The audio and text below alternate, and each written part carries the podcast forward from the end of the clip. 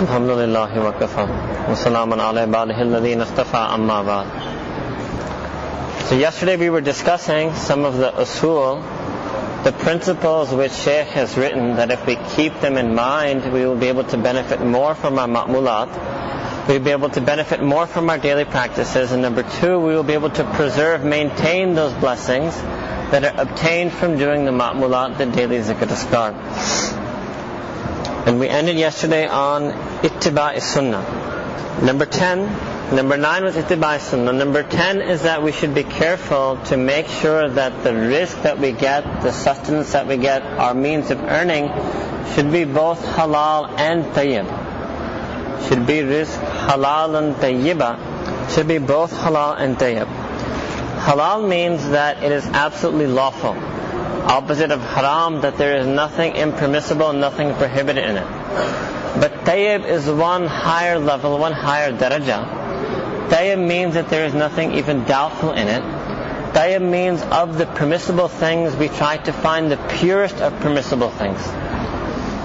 Rasulullah sallallahu wasallam said in the hadith, al-halalu bayyinun wal-haramu bayyinun that that which is halal is clear, is manifest. That which is haram is clear and manifest. Hamal Mutashabihat and between the two, or between the two are umur, between the two are certain matters that are unclear, that are ambiguous, that we don't know 100% whether it's halal or haram. So it befits a salik, a seeker on this path, that he should stay away from those things that are doubtful. You can understand this by way of an example. Imagine that there are two jars of candy. Each jar has 100 candies inside of it. Jar number one, I tell you that all 100 candies are pure. And then I tell you in jar number two, 99 candies are pure. There's one poisonous candy in there. Only 1% chance. Will anybody in their right mind take a candy from jar number two? Will anybody take even a 1% chance with their physical health? No. So just like that, we shouldn't even want to take a 1% chance with our spiritual health. Why when we sacrifice so much time, we make mujahada, we sit down, we make muraqabah, we do istighfar, we do durood, and then after all that we take some chance in the world that will spoil all of this hard work. So in order to preserve again the benefits of the ma'mulat, we have to leave those things that are doubtful, confine ourselves to those things that are halal, and try to confine ourselves to those things that are tayyib, those things are, which are the purest and noblest forms of wealth. What can that mean? Let me give you some examples. Now, if there's a person who has a clothing store and he sells clothing for women, let's say he sells jeans for women. So technically speaking, many ulama might give you a fatwa that it's permissible to sell those type of clothing. But we have to ask, is this the most purest way of earning a living? Do we want to be a part of this mechanism or this machine in society in which women are wearing clothing that is not appropriate for them to wear? Do we really want to make our means of earning, right, selling clothing that really our deen doesn't really want women to wear? So how can we condemn society that in the society around us women are wearing tight jeans when we ourselves were the store owner who sold that woman a tight jean? And we have only ourselves to blame for not being able to control our gaze, right? So tayyib. Tayyib means gradually. Now, Another thing is that we have to be very careful with ourselves. We can't be very rash. It doesn't mean we go back to Katsina, shut down our shops. We heard in Lusaka we have to have tayyib wealth. No, no, gradually. You make dua to Allah subhanahu wa ta'ala that Allah subhanahu wa ta'ala take me from this to even more pure form, to even a more pure form. As Allah subhanahu wa ta'ala opens up the makhraj, as Allah subhanahu wa ta'ala opens up the exit, we take the exit. Allah subhanahu wa ta'ala is always willing to bring us from one level to the next. It's just that we have to have that desire, that intention, that dua. When we have that desire, intention, and dua, Allah will open up a path for us to move into something that is more pure in terms of our earning and our livelihood. The eleventh thing is very important. And it's very important also for us to know it's very important for us to know that when Shaykh writes these books, we have to do extreme qadr of these books because one way of getting suhbah, and inshallah you must have discussed it with Sheikh Junaid earlier today, one way of getting the company of the Sheikh is reading his books. It's a great tragedy that the vast majority of the students of the Sheikh don't read the Sheikh's books. It's a type of nifaq. It's a type of hypocrisy. that if you really love someone, then the words of your beloved would mean so much to you. Right? And Sheikh doesn't write just for the sake of writing. These aren't novels being written. This is part of the duty that the Shaykh is fulfilling. So many times, sometimes you will find, again, unfortunately, you will find that there are people who are fault finders. And they will say that, you know, your Shaykh never talks about X in any of his talks. We've heard so many of the tapes of your Shaykh or the CDs of your Shaykh, and he never mentions this. More, almost anybody who says this, you, there will be some, that person is not someone who reads Shaykh's books. Anything that Shaykh is not mentioned in his talks, you will guarantee to find it in your books. In fact, in the preface and the introduction to some of Shaykh's books, he writes that I am writing this book because there are many people who are my students. I'm not able to meet all of my students one on one. He's written this in the preface of one of his books. I'm not able to meet all of my students one to one. There are some of my students who might live far away who are not able to keep my company of my majlis to attend all of my lectures. So I'm writing this book with the intention that whatever essential knowledge I have to impart to them, I'm putting it in book form so that I will be free of responsibility on the day of judgment. So one way the Shaykh educates us is also through his writings.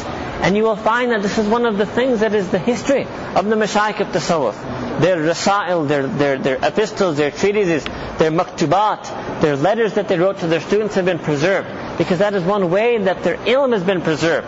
So if we truly have a love for the Shaykh, and we truly want to follow and view the Shaykh as a teacher, then we must connect ourselves to all of his teachings, be they in verbal form or in written form.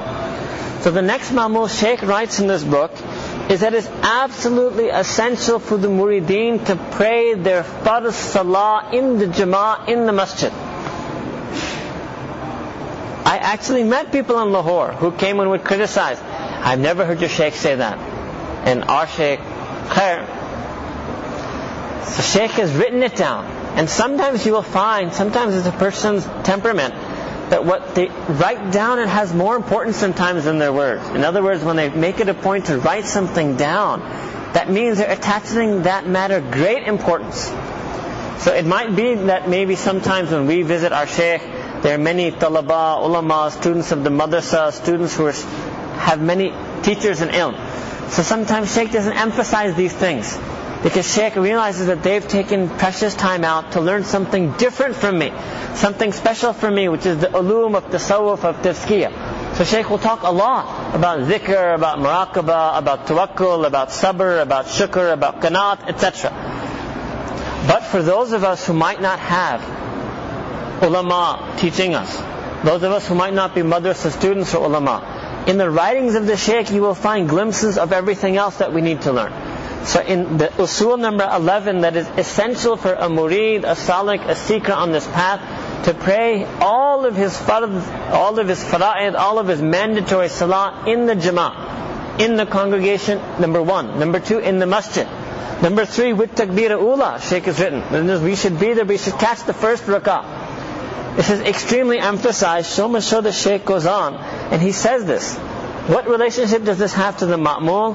Sheikh writes that that person who does not give honor to the ma'mul of the fara'is, that person who does not do full justice to the daily practice of the salah, how will Allah enable him to do justice to the daily zikr askar that we are teaching, the muraqabah, the istighfar, and the salawat? So if we're not careful about our salah, if we're not careful, regular about our salah, about the injunction to pray in jama'ah, which some ulama say is wajib, and Sheikh Mufti Taqi Uthmani, Dawud Barakatum Karachi, he says it's sunnah mu'akkada. Whatever its hukum is, it's a very important thing to keep in mind. So Sheikh says a person who does not succeed in improving the quality of his salah, how will he succeed in improving or adding the quality of his ma'mulat? Then Sheikh has written an entire book on this topic. In Urdu it is called Namaz ke Asrar Rumuz. An entire book to help us fix the quality of our salah. Now when Shaykh writes a book, that's it. He's not going to start giving bayans and lectures on that over and over again. Why? Because it's our duty, our responsibility to read those books. So we should never think that salah is not emphasized in our tariqah or our silsila. In this one point, and then an entire book which is over 200 pages Sheikh has taught us all of the different ways. And inshallah, uh, one of the things Sheikh Junaid will inshallah do when he visits you in Nigeria is go over that book as well. And go over all the incredible things Sheikh has mentioned in that book about how to improve our salah. Incredible book. Number 11. That was number 11. Number 12. number 12 is that we should be regular in adopting tahajjud. Sheikh writes that for a murid, he should view, he should do iltizam, he should view tahajjud as lazim, uh, as mandatory upon himself. Because there is no success in this path without tahajjud. What is the essence, what is the nukta behind this? The real reason behind this is again ittibai sunnah. But what was the sunnah ma'mul when we talk about ma'mulat? But what was the greatest sunnah ma'mul of the Prophet ﷺ by which he got the qurb, the closeness to Allah subhanahu wa ta'ala? That was tahajjud. Shaykh is saying unless you adopt the sunnah ma'mul of getting close to Allah, which is tahajjud, these extra ma'mulat aren't going to have their full benefit. Because we are slaves to the sunnah. We are slaves to the sunnah. So we must adorn ourselves with the sunnah ma'mul of tahajjud. And Shaykh was telling us, and I shared it with some of the brothers last night, that Shaykh used an incredible example from nature. And the example from nature is as follows, that if you look at a tree, a tree has two major components. One is its trunk and branches that grow upward and that are apparent. And the second are its roots that are hidden that grow down and spread out. So Sheikh said that we learn in science, first of all, we should know that every tree is only strong as how strong its roots are. The deeper the roots, the stronger the roots, the more beautiful, the stronger the tree will be. The deeper the roots are in the ground, the higher the tree will grow in the air. And the Sheikh said science teaches us that a tree's roots grow at nighttime. A tree's roots grow in the dark. And a tree's branches and leaves sprout in the day. So the Sheikh, just like that, he said that we have to give life to the worship, the ibadat of the night. Because when we give life to the ibadat, the worship of the night, we are strengthening our roots. We are deepening our roots. And if our roots become deepened at night, then Allah subhanahu will enable our branches and our trunk and our leaves to grow during the day. So then it's essential then that we should view the sunnah practice of the night prayer is like the roots. And our ma'mulat are like the branches and the leaves that will sprout from the root of that sunnah. So adab or usul number 12 is that we should be re- very regular in our tahajjud. So it's part, it's dakhil fit tariqah. It's part of our tariqah that we should view tahajjud as mandatory upon us. May Allah subhanahu wa ta'ala give all of us, the one speaking and the one listening, to become regular in their tahajjud salah. Then Shaykh quotes a story that Allah subhanahu wa ta'ala sent some revelation, wahi on Nabi Dawud salam, and told his prophet, his beloved prophet Dawud salam, that that person who claims to be my lover, that person who does dawah of being my muhib, if he spends the entire night sleeping, he's not true in his dawah. He's not true in his claim. Because every lover wants nothing more but to be alone with their beloved. And the night worship, the time of night, praying to Allah at night, then the du'as after tahajjud, the istighfar after tahajjud. وَبِالْأَسْهَارِ هُمْ يَسْتَغْفِرُونَ That in the time of suhoor they turn to forgiveness in Allah subhanahu wa ta'ala. This is all the attributes of the lovers. So this is something special in Ramadan. We should make this dua. Why? Because in the barakah of Ramadan and the barakah of our stomach, all of us are awake at the time of the Hajj, So that we can eat the suhoor, we can eat the meal. And many times it happens that the second Ramadan ends. Some people the very day, Eid day, they miss their tahajjud. So we should spend the next two, three days at Ya Allah. It is your mercy, your rahmah, that you enable us to pray tahajjud all 30 days inshallah, in the month of Ramadan, Allah subhanahu wa ta'ala let us continue in this practice. Allah subhanahu wa ta'ala, these beautiful moments that you allowed us to witness, that you allowed us to be awake and present ourselves in your court at that beautiful time of suhoor, Allah subhanahu wa ta'ala accept us to be present even after Ramadan. We want to be, witness these wonderful, magical moments even after this month of Ramadan. Really, that's our feeling that as these days of Ramadan come to an end, we should be worried now what are we going to lose? What's going to happen when the month of Ramadan ends? What are the things that we're doing now that we're going to stop doing? Right now we should start putting applications in front of Allah. Allah subhanahu wa ta'ala continue me on this tahajjud, continue me on my night worship, continue me on my dua, continue me on my istighfar, continue me on my dhikr. Allah, this is the major dua we should be making now is istiqamat and kubuliyat, that Allah grant us the ability to persist in our acts of worship and that He accepts our acts of worship from us. Usul number 13. And Shaykh will inshallah be giving a talk on this either tomorrow or day after in the morning. And that is that a salik should do hifazat al-nazar. Uh, that a salik should guard their gaze, should guard their eyes. That's essential. And I remember sometimes Shaykh would say that a person through casting a gaze, looking at something that we shouldn't look at, it can destroy months of our ma'mulat. Allahu Akbar. Such a lethal sickness. And really, you know, sometimes we might experience this. We might experience this that we fall into this temptation. And we look at something we weren't supposed to look at, and that gaze, it's like a vacuum. It's sucking the nur out of our heart. It just sucks it out. And you will find that a person, when he falls into this, becomes so sad afterwards because we see it. Alhamdulillah, the barakah of being in the silsila is that we, we are, this is the thing we should pray to Allah, not for some type of kashf that I can see colors, I can see behind this wall. The real kashf is, Ya Allah, let me see my sins. Let me see the effect the sins that happen. Next time I misdirect my gaze, Allah SWT open up the reality, said, let me see how much nur I lose. Let me see how much damage is done. That is the true kashf. But Allah, I want to see the damage I'm harming myself. If we were able to see the damage that we do to ourselves, we would be amazed. Just imagine, can you think a person takes a knife and stabs himself? It's crazy. A person would say that that person is crazy. That's what we do when we misdirect our gaze. We stab our spiritual heart. We stab our qalb. We suck out any nur we were able to put in it. We empty it. We toss everything out of it. It's such a lethal, deadly thing. May Allah subhanahu get all of us, the speaker and the one listening, the tawfiq to stay away from this. It's a deadly disease. It's a deadly disease. A couple of nights ago, Sheikh was explaining one way to cure that disease, which I will share with you, in case Sheikh might not mention it because it's a ladies' bayan. For the men, Sheikh mentioned there's something in Arabic called tama. Tama means to covet something. In fancy English, we call this covetousness. To have a greedy desire for something. It's like desire plus greed. It's shahwat plus hirs equals tama. It's like an equation.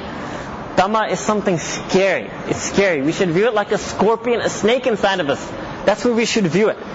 So tama means to have this greedy desire for another woman. And Sheikh said that the real thing is that we have to fight that desire in our heart. If we can fight that desire in our heart, then it will be easy to control our gaze. And if we let ourselves have that desire, then we will see anything that we want. In other words, normally what we do, we misunderstand hifazat and nazar. We think hifazat and nazar means that if I see something, I should look down. We think it's reactive. No. Hifazat and nazar is not reactive, it's proactive. It means beforehand. We should do hifazat qalb so that we can do hifazat and nazar. We should save our heart from that greedy desire, only then our eye will be saved. Right? Hifazat and nazar does not mean that you can wander and look at everything, and when you look at something bad, then you look down. Like there was a joke, there's a joke that there were three talaba, three students of knowledge. And they were looking, they were sitting on a bench, and they were looking at everything. And then some beautiful women came by. All three of them looked down. The first one looked down and said, Astaghfirullah. The second one looked down and said, MashaAllah. And the third one looked down and said, Inshallah. right? So no. Lowering the gaze does not mean that. That's deadly. You see, me and you are at this level that that first gaze is enough to kill us. It's finished. We can look down, we're not saved, it's over. We took an instant picture. When we look down, that picture is right here. It's finished, it's over for us. So we have to work one step backward because we are more sick. We can't look around and lower our gaze if we see something bad. We have to keep our gaze lowered. In Farsi, our Mashai called this nazar bar qadam. Always be looking down. And lowering the gaze is a way of life. Our Shaykh has written a whole book on this also. Allah Akbar. A whole book in Urdu is called Haya Pak Damani. It means modesty and shyness, how to live a pure and chaste life. In that Sheikh says that lowering the gaze means that we should always be looking down. Let me give you some examples he gives from the book that all of us experience. He says when you're at a traffic light and the light is red, some of us, we just look around. Sometimes he says no. If you make it a habit of looking around every time the traffic light is red, well one day you will look and there will be a pretty woman in the car next to you. Keep your gaze lowered at all times. Sheikh gave example of a plane. That sometimes we sit in the plane and we're just looking around different passengers, stewardesses. No. You will definitely see something that's pretty. Then you will look down, it's too late. It's too late, finished. For people like you and me, it's finished. So Sheikh says, look down. He says, take a book with you. Take something to keep you busy. You look down, walk into your seat, you look up, 10 hour flight, 20 hour flight, you should not even know who the other passengers are. The woman comes, asks you what to drink, you shouldn't even look at her, you just listen to her, I want a juice, that's it. You should, I mean, look, this is our Mashayikh. This is the way they travel on the plane. That they can say after the plane journey, they don't even know what the stewardess looked like. And mashallah, we go on the plane journey, we know the face of every stewardess within a couple of hours. Even if you look down afterwards, it's too late. It's too late. This is what Sheikh teaches us. That we should launch what we call the preemptive strike. We should attack first. So the essence of that is that lowering the gaze is a way of life. It's not a reaction. Nazar bar qadam is a way of life, it's a philosophy of life. That we should keep our gaze lowered from the beauty of their faces, from the beauty of their voices, from the design of their clothes, from the color of their shoes, even Sheikh said. That a salik should do so much lowering of the gaze that a salik should not even look at the shoes of an, a, a, a, strange woman, a non-relative woman, a ghair mahram. Allah Akbar. But if you think about that, if you think about that, how successful would we be? Imagine if we were such people who we didn't even notice their shoes. Then we would be safe, right? We would be totally safe. But if we want to be people who look around, take in all the sights, and then look down, we're never safe. We're never safe. And the Shaykh explained that the young man today has an incredible imaginary power. Allahu Akbar. It's really, it's, you know, it's because of our jahiliyyah. It's because of all the sins that we used to do all the TV we used to watch, all the movies we used to see. We have such an imaginary power now. May Allah Ta'ala, I mean, we beg Allah Ta'ala to remove all of that from our mind. But we still have those scenes. We still have those scenes stuck inside of us. I remember once, when I studied in Pakistan, I never went back to America in the middle of my studies. After about four or five years, when I went back to America to visit my parents, I was standing somewhere in some shop or some gas station, and in America there's music everywhere. It's a strange place, everywhere. In the elevator, in the lift, there's music. In the gas station, you go out, you pump your gas, right above you there's a speaker. Right above you, playing music. You go into any type of store, there's music. So I was standing somewhere, I don't remember when, and it wasn't my niyat at all. I had no intention to listen to music. I think it was the gas station, Allah and I was doing something, and all of a sudden that music, three words came into my ear. Those three words came in and I filled in the rest of the ten words. I remember. And I couldn't believe it. I said, Ya Allah, it's been so many years. I was so sad that night. I said, Ya Allah, through your mercy, it's been years and years I've never listened to music. Allah, I was out of this country for five years. I just came back. You made me listen to three words and I remembered the whole song. Ajib. Ajib, the effects of our past. May Allah Ta'ala enable us to leave the effects of our past. The reality is we know songs the way our pious young students know Quran. We know songs the way they know Fatiha. Somebody says Alhamdulillah, the person can finish Fatiha. We can't get it out, so we have to be more careful. People like me at least, we have to be more careful. Can't just look and then lower the gaze. We have to be way more careful. Because we have this imagination power if you cast that first look and you put that picture here, then your imagination is enough. You can think everything and anything and everything about that picture you saw. So because of the imagination power that we have, we have to be very, very careful. In fact, Sheikh wrote in this book, and I'm reading it here, that one lamha, one moment, one fraction of a second can destroy years. Before I said months, to destroy years of effort. Allahu Akbar. Allahu Akbar Kamina. Right? So we have to be, this for the young men, really, this is our greatest challenge. This is the greatest challenge that the young men face. And the young men know it also. I remember there was a Spanish person, Puerto Rican in New York, and we were trying to do dawah on him. And then he said to me openly, I can pray, I can leave interest, I can do everything. But leave my girlfriend? He said, no. That's too difficult for me. It's very difficult for us. Now, for us, we have girlfriends in our mind. That's what the Salik does. He has many girlfriends in his mind. Imaginary girlfriends. See some girl, some sister even of our friends. Allahu Akbar. Look at how sick we are, sick corrupt people. Sometimes we even imagine, some person can imagine about the sister of his friend. Sometimes a person imagines al-amanu al-hafiz about the wife of his friend. Or the sister of his wife. This is so sick. We have to be honest about how sick we are. We are extremely sick people. Extremely sick. And when we realize that, we acknowledge that, and we make dua to Allah subhanahu wa ta'ala. That, Ya Allah, only you have mercy on me. Ya Allah, just like you have given me your perfect satar. You've totally concealed, perfect, 100% you've concealed my sin from others. Ya Allah, give me a perfect tazkiyah. Just like you are my perfect satar. Ya Allah, be my perfect muzakki. Give me your perfect rahmah. If Allah, if you can conceal this perfectly, Allah, you can also remove it completely. We have to make dua to Allah subhanahu wa ta'ala. Deep, deep dua. This number 13 for the young men of today is number one. Priority number one. Danger number one. If we save ourselves from this danger, insha'Allah, insha'Allah, Allah will make it easy for us to stay away from the other sins that we have. Number 14, Sheikh writes that that person who is unmarried should fast.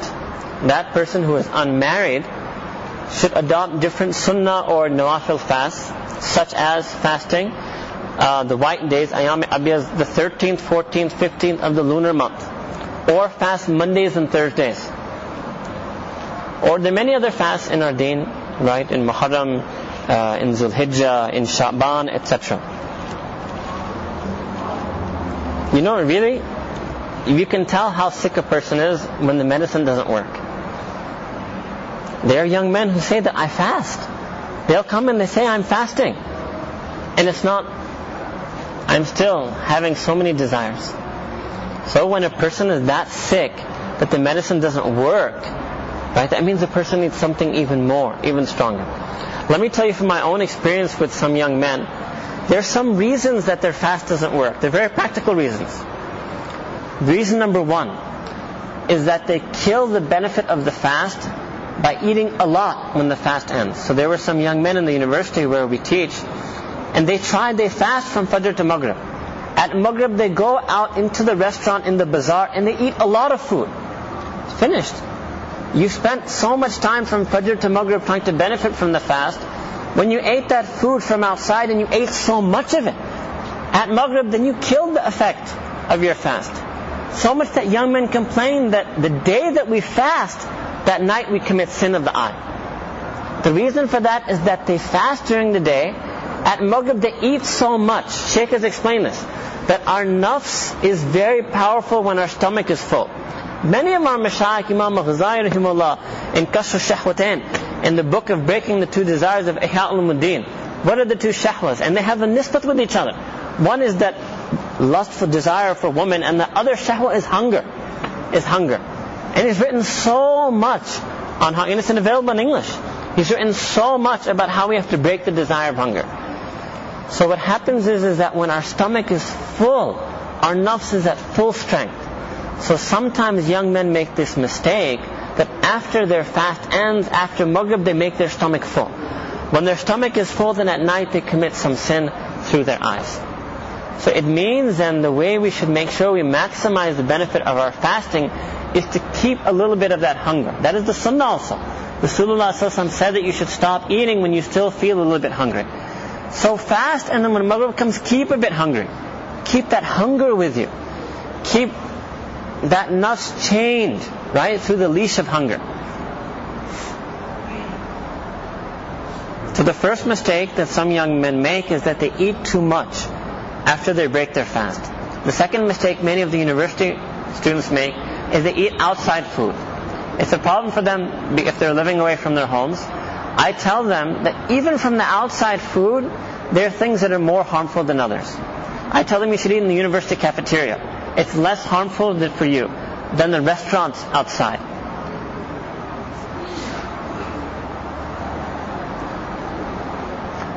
May Allah subhanahu wa ta'ala give us the ability to control our gaze.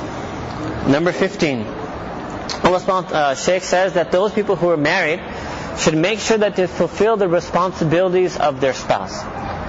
Those salikin who are married should make sure they fulfill the responsibilities of their spouse.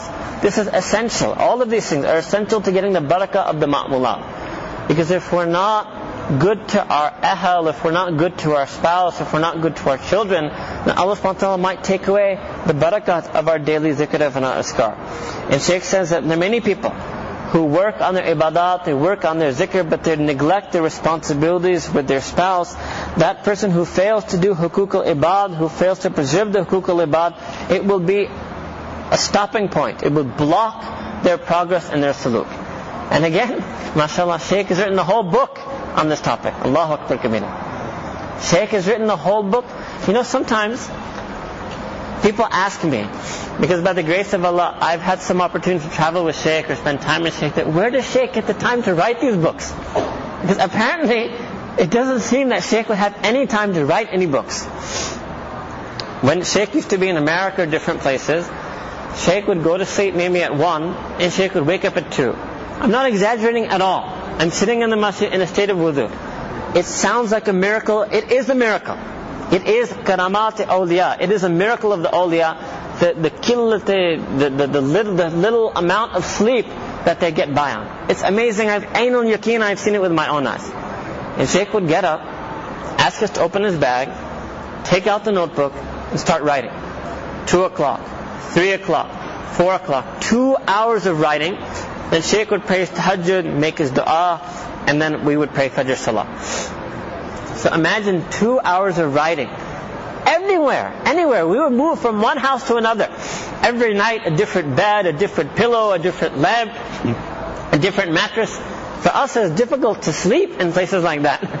And Shaykh, mashallah, just one hour, it seemed that, uh, sometimes it would seem to me that even that one hour Shaykh was just doing for our sake. Just so we would get a little bit of sleep.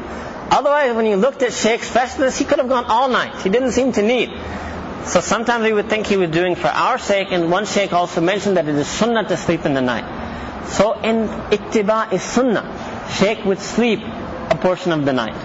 Right? So if you think like this now, that Sheikh spent the early hours of the night writing this book for us, how ungrateful we are that we don't read the books of our Sheikh. Sheikh made so much sacrifice to write these books for us. So Alhamdulillah, Sheikh has written a whole book on this issue, uh, again, over 200 pages, on how that we should fulfill the responsibilities of our spouses. Number 16 is that we should not hurt the heart of another person. We should not break anybody's heart. We should not wound anybody's heart. We should not say anything or do anything or even have any expression on our face that might hurt the heart of another person. This is also mudhir, this is also harmful in our progress in suluk.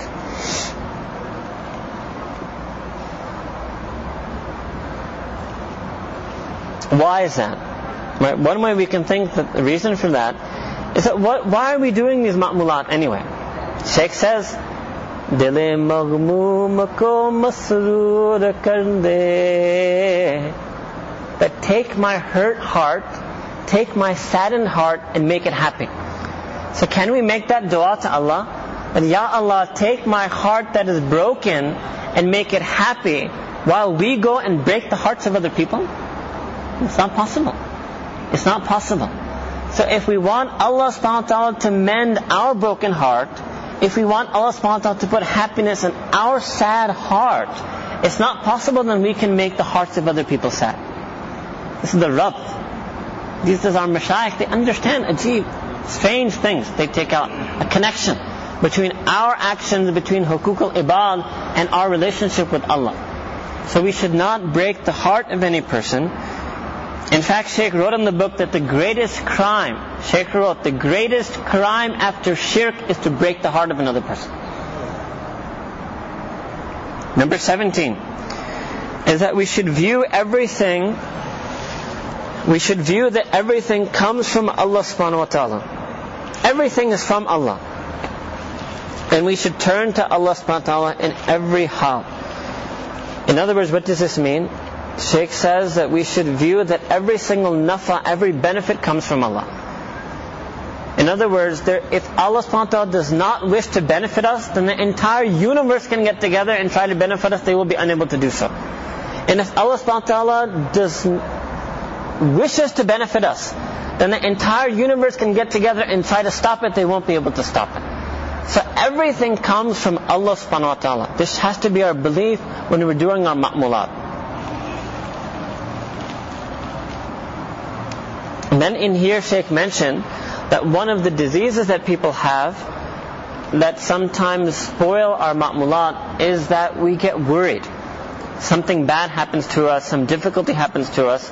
So, and I don't know how much this is a problem in Nigeria, certainly in Pakistan this is a problem, that people then go to certain types of people who are called amils.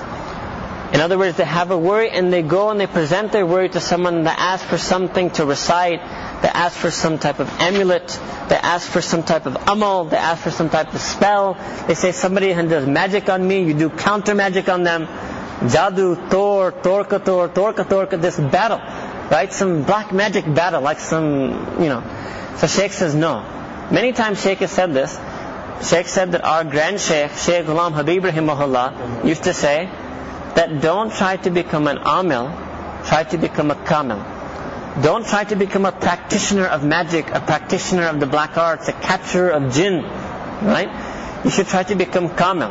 You should try to become a perfect mu'min in the eyes of Allah subhanahu wa ta'ala. When we become perfect mu'mineen, then Allah subhanahu wa ta'ala Himself puts us in His hifada. When we are in His hifada, then Allah is the greatest amin. Allah is the greatest protector. Allah is the greatest practitioner. Allah is the greatest warder from all evil. So Shaykh says here, that we shouldn't turn to anything. The example she gives of this sometimes is imagine that your wife, you're living at home and you have a wife. And one day you're sitting at home and all of a sudden you look in the next room and your wife isn't there. And you start looking in the house for her and you see that the front door is open. You walk out of the front door, you're standing on your porch, you're looking for your wife, and all of a sudden she comes out of the neighbor's house. And you ask her that, where did you go? And he said, oh, I needed something, so I went to the neighbors to get it. And the husband will say, I was here, I'm at home, I provide for all of your needs. With my presence, you went, you left this house, you left my home, you exited on your own, you went to somebody else while I was here. Just like that, Allah subhanahu wa ta'ala says that I am your Rabb, I am your Lord, I have put you in the daira of Iman, I've put you in the home of the Iman, and you wish to exit this and go to some amil and ask him to save you from misfortune? So no. We should turn to Allah subhanahu wa ta'ala for each and everything. We should have a firm belief that Allah subhanahu wa ta'ala determines and decrees everything that happens. Number 18, well here Sheikh says that there's one thing that we can recite if we wish. Anytime we have any worry or difficulty, or in general we can recite this before we go to sleep, and that is to recite Durood Sharif, Surah Fatiha, Ayatul Kursi, the four quls, the last four surahs of the Quran, and then Durood Sharif again. And we can recite this, and this itself, an amal Sheikh says from himself, he is giving every murid this amal, and this amal inshallah from the Sheikh will be kafi, will be shafi, will be sufficient, will be a cure.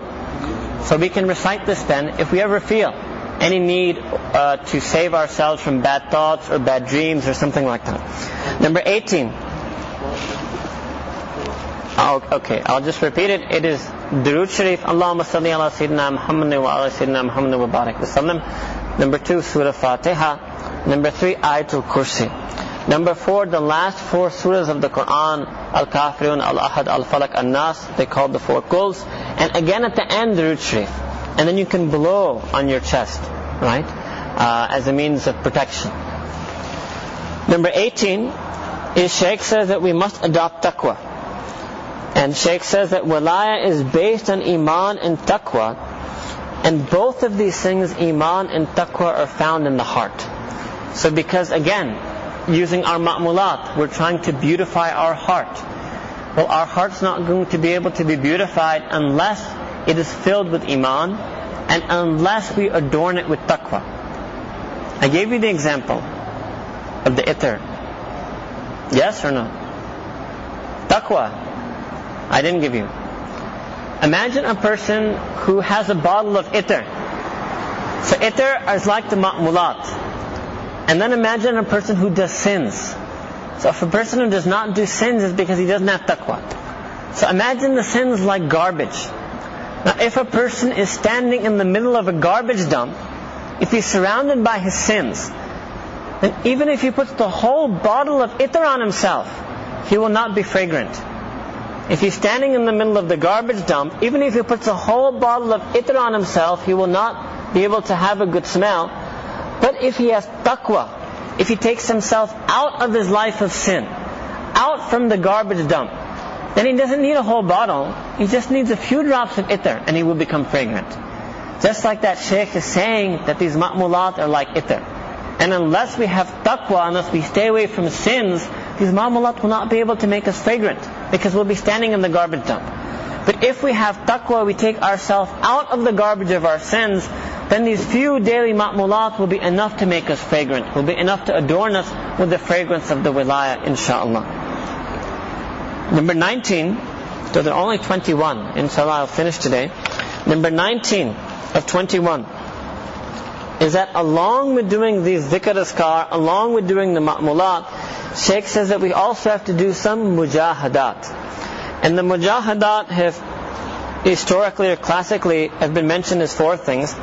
Killat ta'am, killat man'am, killat uh, kalam, or killat ikhtilat ma'al an'am. We'll explain this. Number one, killat ta'am means we should eat less. Killat man'am means we should sleep less. Qillat kalam means we should speak less. And killate ikhtilat ma'al anam means we should interact with people less. So number one, killate ta'am, eat less. There was a time, especially in other silsilas, where they would teach a lot of hunger. Very difficult. 24 hours and just water. They call this one pani roza. Fasting with just water. In other words, you don't eat anything during the day, and at Maghrib you just drink water. And then at Suhoor you drink water. And then you fast again. And then Maghrib you drink water. And then Suhoor you drink water. I will tell you, Shaykh once told us that just to follow the footsteps of our Salaf Salihin, Sheikh used to do this fast. And Sheikh said that this fast is especially beneficial when a person is on Latifa Ruh, when a person is on the second sabak. When a person is on the second sabak, Latifa Ruh, this fast is very beneficial. So when Sheikh heard that, he used to adopt this fast of only drinking water. Fasting from, from Fajr to Maghrib, and then from Maghrib to Fajr only drinking water. So much so that Sheikh's stomach became so tight that he had to take a piece of cloth and wrap it around his stomach. Then there came a time when Sheikh also had tawfiq to do amal on the sunnah of putting a stone in that piece of cloth. Because what happens is that there becomes a cavity, an emptiness here in the stomach. And so they fill that cavity. So Sheikh did amal on the sunnah. So here, eating less is beneficial to doing our dhikr. You will find, and you're, we're, we're living this reality in the month of Ramadan. You just see the state of your dhikr at the time of Asr before Maghrib, and you can try your state of dhikr right after you eat after Maghrib. You just try, you can try tonight if you want. So the state of our dhikr is better, heightened state of awareness when our stomachs are empty. So that means if we want to be salikeen, we want Allah inshallah to make us amongst the dhakireen, the dhakireen Allah kathira, then we should keep hunger as a friend. Hunger is our friend. Your friend is something that helps you get what you want. So our hunger, we should befriend hunger because hunger will able, make us able to get the benefits of dhikr. However, Sheikh says that in our silsila we don't do that level of mujahada that was done in the past because in these days people have become too weak. And then what happens is that sometimes a person can become so weak, so much fatigued, that they're too tired to do ibadah. They can't do ibadah, they're so weak. So Sheikh says no, what we should do is again ittibai sunnah. That we should eat one third, we should chew a lot when we eat. This is all a separate topic inshallah. That we should chew a lot when you eat, that way you will eat less. You should stop eating when you feel slightly hungry. There are many things about eating, maybe one day inshallah we will discuss this. The second thing, uh, one other thing Sheikh says, you should stay away from constant snacking.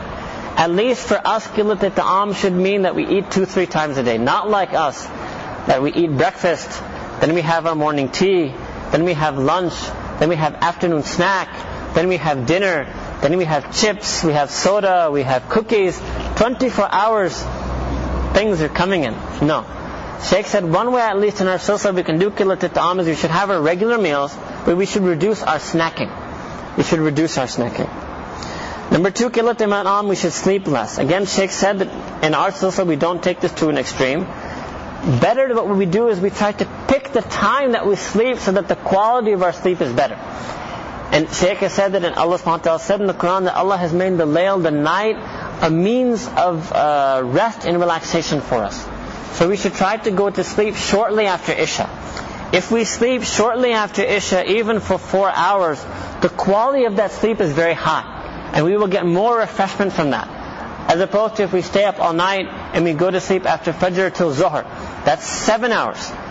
And even then it won't be as good quality as the sleep we spent at night. Now these days, I mean, these are special nights, we should spend them in worship, but generally speaking, after this itikaf, after the month of Ramadan, when we're back in our normal lifestyle, we should try to sleep early. The earlier we sleep, the easier it will be able for us to get up early. Early to bed, early to rise. Number three, qillati kalam. Now then Sheikh says in the book that okay, we won't emphasize on eating less and we won't emphasize on sleeping less. But the other two we will emphasize. Kilat kalam, kilat ikhtilat mal anam, it's the same thing basically, that we should speak less and interact with people less. Sheikh said that we can do. There's no weakness that comes from that. If you eat a little, you will get weak. If you sleep a little, you will get weak. If you speak a little, you don't get weak. If you interact with people a little, you don't get weak. So Sheikh says we should stress on this. It doesn't mean that we, it's not dark, we don't leave people altogether, we just reduce the amount. And what we reduce is we reduce the wasteful things, the excessive things, the futile conversations that we have with people. That's what should be reduced. Doesn't mean we should still keep the family bonds, the friendship bonds, the gatherings of nasiha, the gatherings of advice. But the wasteful time that we spend with people, we should remove that and we should spend that time in the zikr of Allah subhanahu wa ta'ala. Number 20 of 21. Number 20 Number 20 is a bit detailed. Number 20 is that when a person does dhikr, when a person does these ma'mulat, sometimes they will experience a kayfiyat called qabs, and sometimes they will experience a kayfiyat called bust. Sheikh talked about this last night. Qabs means constriction, and he gave four reasons why that qabs occurs. So we will skip that and we will go into the four solutions. Qabs means that sometimes you will feel nothing in your muraqabah. This will happen. And this continues to happen. This continues to happen. Sometimes there will be some days that you sit in muraqabah and you feel nothing, zero. You feel nothing. That is called qabz, that is min janabillah. Remember earlier, everything comes from Allah, every hal is from Allah, every kayfiyat is from Allah. Every lack of hal, that itself is a hal. Adam hal is also a hal. Lack of feeling is also a type of feeling. That is also from Allah. So you, you feel a lack of desire. You will no, no longer desire to do muraqabah. You will have no interest in doing muraqabah you will skip your muraqabah. You will shorten your muraqabah or you will skip your muraqabah. Right? The four solutions Sheikh has mentioned to this. Number one, what should be our response? Number one, kasrat istighfar. That we should increase our forgiveness, asking Allah's forgiveness. We should think that there's something we must have done. And there's no shortage of things, my friend. If Allah subhanahu wa ta'ala wanted to do haqq with us, we should never feel anything in any muraqabah. We have so many sins. The haqq of Allah subhanahu should be that every day should be zero. Even then we should sit. Fadkuruni is mutlaq command. Not fadkuruni if you feel some kafiyat. Or fadkuruni is, is mashrut upon feeling some ha. It would have been absolutely 100% the haqq of Allah that He commanded us to make zikr every day for hours and every day for hours we feel nothing. That would have been the haqq of Allah because we are His ibad, we are His servants and slaves. This is Allah's rahmah, His mercy, that sometimes He lets us feel something. Just to keep us going. Just to keep us happy. Like children. Like we give sweets to children just to keep them happy. Allah subhanahu wa ta'ala gives us these kayfiyat to keep us happy. So there's no shortage of sins that we have done that are enough to nullify any kayfiyat that we have. So if ever we feel that we're not feeling anything in our muraqabah, we should do kasrat istighfar. We should seek the forgiveness of Allah subhanahu wa ta'ala abundantly. Ya Allah, I ask your forgiveness for the sins that I committed. Ya Allah, I ask your forgiveness for my weakness that I only can do muraqabah when I feel something. Allah subhanahu wa ta'ala, I make istighfar that I enjoyed those kayfiyat. Even I'm ashamed of that. I'm ashamed of that enjoyment. I'm ashamed that I'm that type of person that I need sweets to do zikr. Make istighfar from that also. And then Allah subhanahu wa ta'ala inshallah will restore. The Shaykh even says that we should make dua Allah that Ya Allah we are your weak and sinning servants. Allah subhanahu wa ta'ala whichever hal you choose to keep us in we are happy. But Allah we cannot take the imtihan of qabs. We cannot take the test of this constriction. So Allah we ask you in your karam, in your generosity, in your fazl, in your grace to give us basit to expand our hearts again for the dhikr. So like this we make istighfar. Number two, suhbat shaykh. And this is another topic really in this, this is tawajjuh shaykh. That sometimes really it is, it is our sins, not just a test from Allah. Sometimes we really did some sin. And alhamdulillah, this is the mercy of Allah. You can get this tawajjuh on the phone. and you can even get this tawajjuh on email. And you can get this tawajjuh by letter. Because when you write shaykh a letter or an email and you let shaykh know your condition, Sheikh says that I give a qalbi jawab. My heart will answer your letter. I might not give a kalami jawab. I not might be able to respond to you with the pen. But I will immediately respond in the means that Sheikh sends his dua and his tawajjuhat. Tawajjuhat means his spiritual attention, his spiritual gaze. So sometimes we need the help of the Sheikh. Sometimes in a car, when the battery is so dead, when the battery is so cold, that you need to get another car whose battery is fresh you need to link the two cables and you get jump started. That is tawajjuh. Basically, you can just understand tawajjuh like that.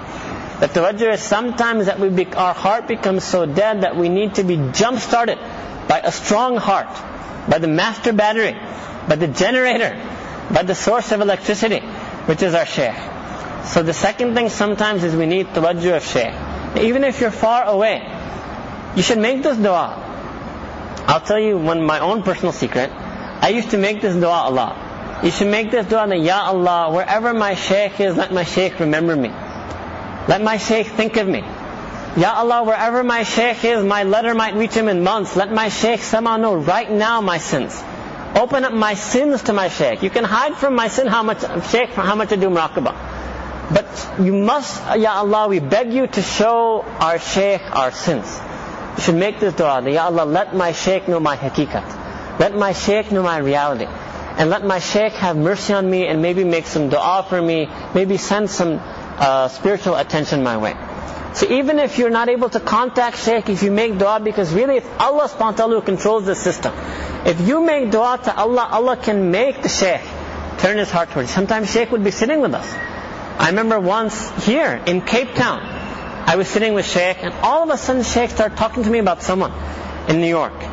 Out of the blue, and then afterwards Sheikh said that that person is, he's attracting my tawajjuh. Sheikh is sitting in Cape Town, that person was in New York attracting Sheikh's tawajjuh. May Allah Ta'ala make us people like that.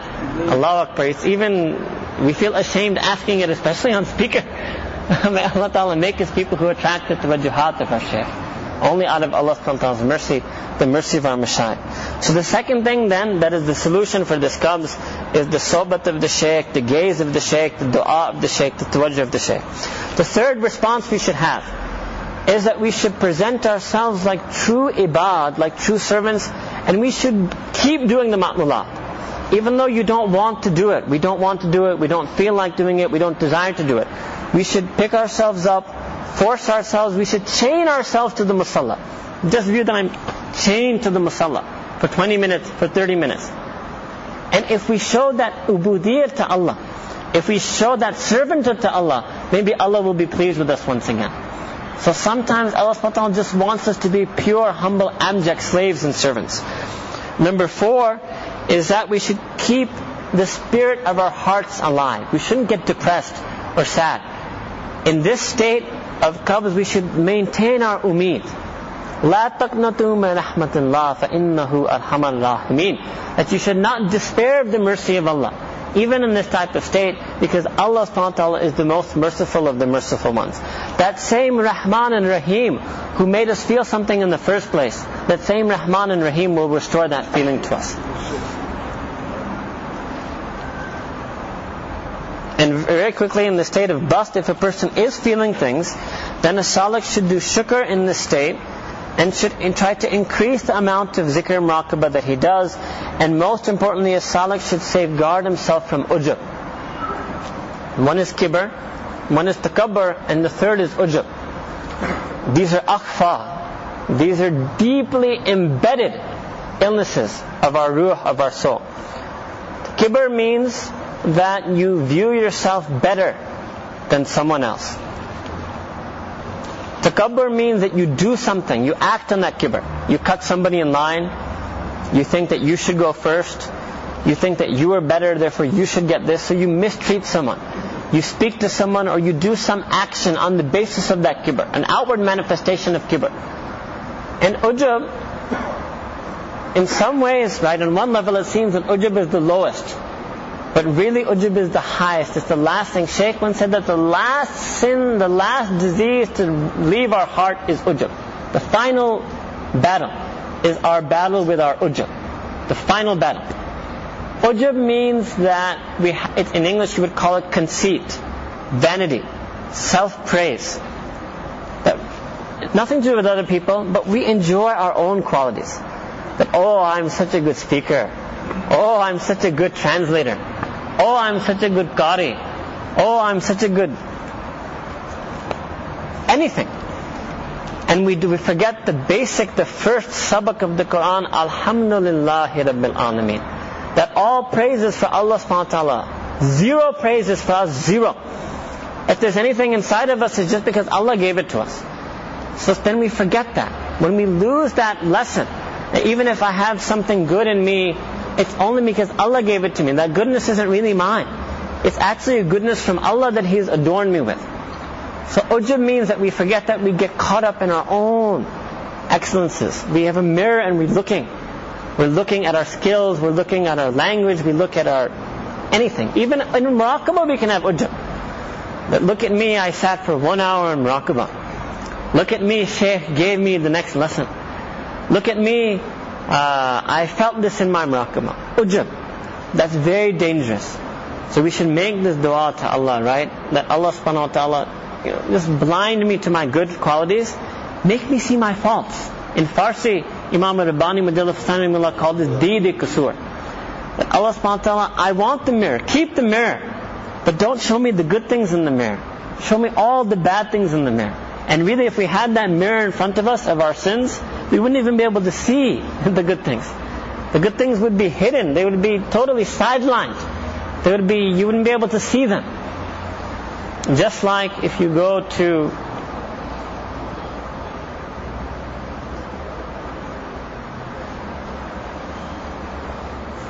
her. So we should be very careful of ujub, and that is the imtihan. In other words, bust is also an imtihan. Bust is also an imtihan, and in some ways, bust is a bigger imtihan because it is the imtihan of ujub. And ujub is the most difficult test to pass. The final examination, the last stage of tazkiyah, is that we purify ourselves of ujub. So bust in that sense, maybe then those of us who are too weak to pass that test, we should be scared of bust. Because it carries with it this extremely difficult exam of vanity, of praise, of self-praise and conceit. The 21st and last thing that Shaykh has mentioned in that book is that the way we should determine our progress in Tasawwuf Saluk is that we should look at our istiqamat on the Sunnah and Sharia. That is real progress. That is real progress. That is our goal. If Allah SWT increases us in our love for the Sunnah and Sharia, if Allah SWT increases us in our amal on the Sunnah and Sharia, you see, there's one thing is ilm, knowledge. Number two is amal, practice. Number three is ikhlas, sincerity. There are two more things after that. It's not just ilm, amal, and ikhlas. Number four is istiqamat. That Allah subhanahu wa ta'ala grant us istiqamat on our ilm. Allah subhanahu wa ta'ala grant us istiqamat on our amal. And Allah subhanahu wa ta'ala grant us istiqamat on our ikhlas. And then there's number five. which is kubuliyat. Allah subhanahu wa ta'ala kabul our ilm and kabul our istiqamat. Kabul our amal and kabul our istiqamat. Allah ta'ala kabul our ikhlas and kabul our istiqamat. So the end then of the 21 things is on istiqamat and kubuliyat number 4 and number 5. May Allah ta'ala give all of us the ability to practice these ma'mulat, to adopt these ma'mulat, to make them an inseparable part of our lives. And may He, may Allah give us the ability to practice these usul so that we maximize the blessings and the benefits of the ma'mulat and that we save ourselves from destroying with our own hands those very same benefits and blessings. May Allah give all of us the darajah of istiqamat and the darajah of kubuliyat and may Allah give all of us His rida, His pleasure and contentment wa akhiru da'wana and alhamdulillahi rabbil alameen we should sit for muraqabah in a few moments. Close our eyes and bow our heads. Forget each and everything in this world and focus exclusively on the remembrance of Allah. Make niyat fadkuruni adhkurukum. That Ya Allah, you commanded me fadkuruni. Ya Allah, I am remembering you here in the depth of my heart. Ya Allah, I ask you, I beg you to do adhkurukum. I ask you to remember me kama yaliku sha'nu, as befits your rank and majesty, and remembering by sending your nur and your rahmah into my heart. Purify my heart of its sins. Do tasfiyah and tazkiyah of my qalb and my nafs. And in and just imagine that Allah, that your, your heart is remembering Allah. لا إله إلا الله محمد رسول الله سبحان ربي الأعلى والحمد اللهم صل على سيدنا محمد وعلى آل سيدنا محمد وبارك وسلم ربنا ظلمنا أنفسنا وإن لم تغفر لنا وترحمنا لنكونن من الخاسرين ربنا يا رب كريم Ya Allah, our kind and generous Lord, Ya Allah, you did our tarbiyah. Ya Allah, you fulfilled the haqq of your rububiyyah. Ya Allah, you brought us to Shaykh. Ya Allah, you gave us the gift of Iman and Islam. Ya Allah, then you did the haqq of your rububiyyat. Ya Allah, you gave us the guide of Ihsan. Ya Rabbi Kareem, Ya Allah, zalamna anfusana. Ya Allah, we have wronged ourselves. Ya Allah, we have oppressed ourselves. Ya Allah, we have not done qadr of you. We have not done qadr of our Iman. We have not done qadr of our Islam. We have not done qadr of our Shaykh.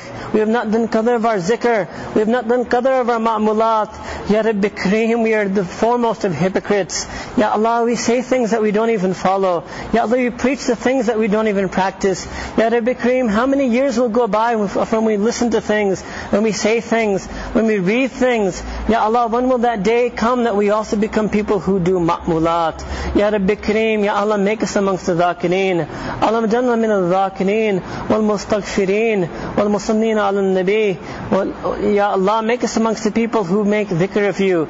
Ya Allah, make us people of wukuf qalbi. Ya Allah, make us people of muraqabah. Ya Allah, make us people of people who recite istighfar. Make us people who recite durood and salawat. Make us people who read your Quran al-Kareem. Ya Allah, make us people who have a true love for your awliya. Allahumma inna nas'aluka hubbaka wa hubba man yuhibbuk. Ya Rabbi Kareem, we ask you to increase us in our love for you and our love for those who love you. Ya Allah, we ask you to make us your beloved and the beloved of those who love you and the beloved of those who are beloved to you. Ya Rabbi Kareem. Ya Allah, please forgive us for all of our sins. Ya Allah, forgive us for the neglect that we had in our dhikr. Ya Allah, forget us for, forgive us for not doing our dhikr. Forgive us for when we did our dhikr, we were still absent-minded. Ya Allah, forgive us for the ghaflat of our zikr. Forgive us for the ghaflat in our zikr. Forgive us for the ghaflat after our zikr. Forgive us for the ghaflat during our zikr. Ya Rabbi Kareem, Ya Allah, save us from being amongst the ghafileen. Ya Allah, extract us from the ghafileen.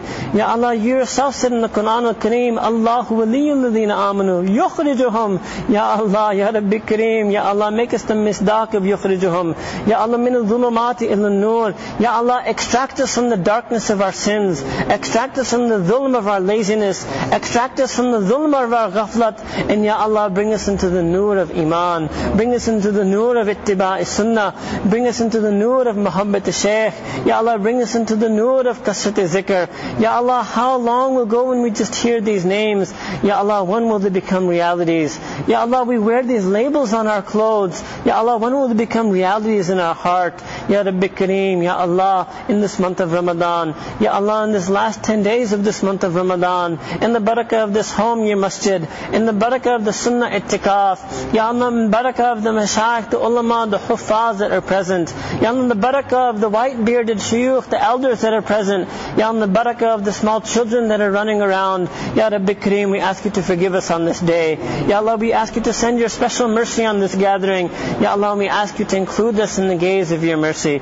Ya Rabbi Kareem, Ya Allah, we have been taught that whenever a person finishes one bab of ilm, it is more than 100,000 nawafil. Ya Rabbi Kareem, we finished one chapter of ilm with this tazkiyah today. Ya Allah, we finished and completed the usul that our shaykh has written. Ya Allah, make it a means of reward for us. Ya Allah, make it a means of change for us. Ya Rabbi Kareem, make it a means of earning your pleasure for us.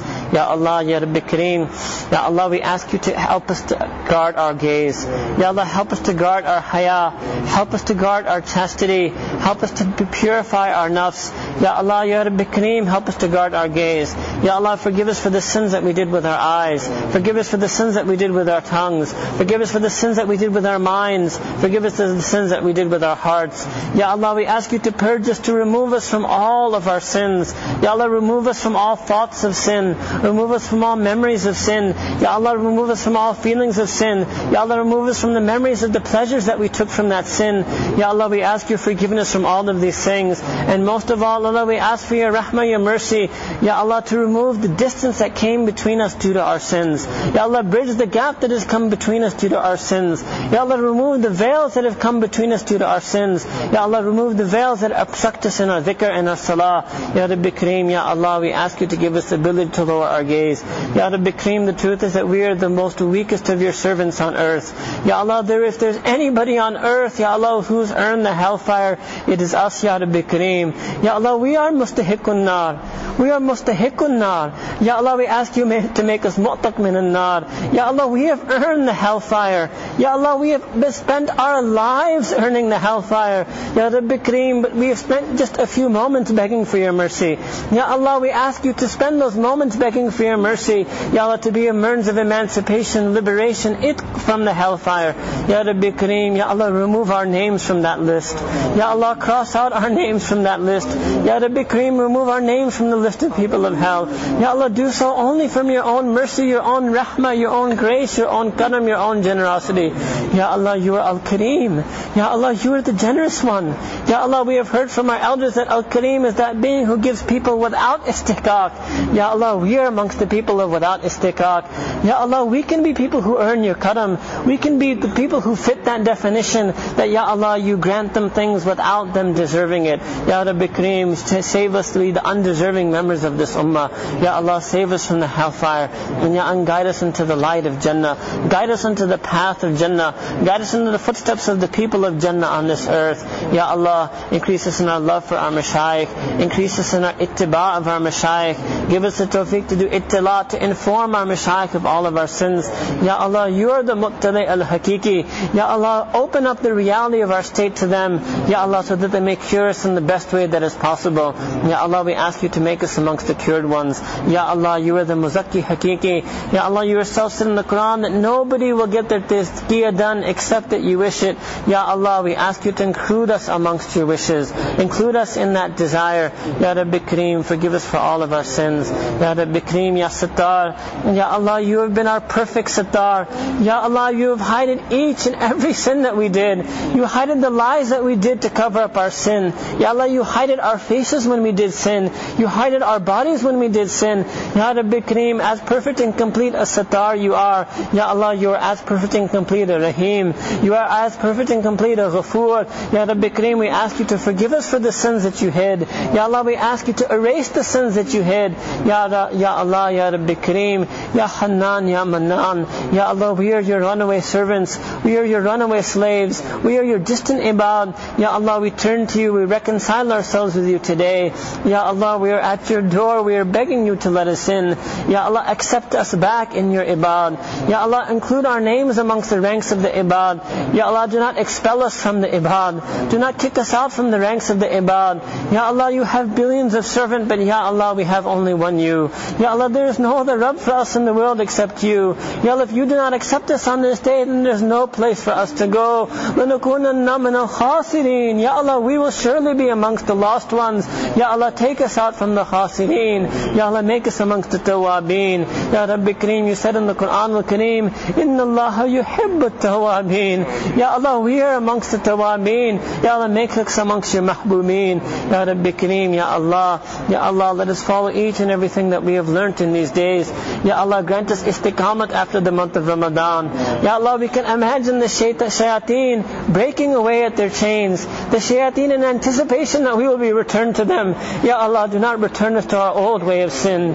Do not return us to our old habits to our old thoughts to our old temptations to our old memories. Ya Rabbi Kareem Ya Allah make this change lasting. Ya Allah Ya Allah you are Al-Kareem. Surely you have not brought us here simply to turn us back into our own selves. Surely you did not let us meet Shaykh so that we could be returned to our own selves. Ya Rabbi Kareem Ya Allah in the barakah of this itikaf in the barakah of our shuyukh Ya Allah we ask you to grant us lasting change. Ya Allah grant us istiqamat on the deen. Ya Allah make us newborn people. Ya Allah let the day of Eid be such a day that we are like a newborn baby who emerges from the mother of her womb. Ya Allah this is the womb of your masjid. Ya Allah just like a person leaves the womb of his mother in a state of fitratun salim on the purest and noblest state Ya Allah let us emerge from the womb of this masjid with a qalbun salim. Ya Allah let us leave the womb of this masjid with a qalbun salim with a pure and untainted heart. ربنا تقبل منا إنك أنت السميع العليم وتب علينا إنك أنت التواب الرحيم وصلى الله تعالى على حبيبه سيدنا محمد وعلى آله وأصحابه أجمعين برحمتك يا أرحم الراحمين آمين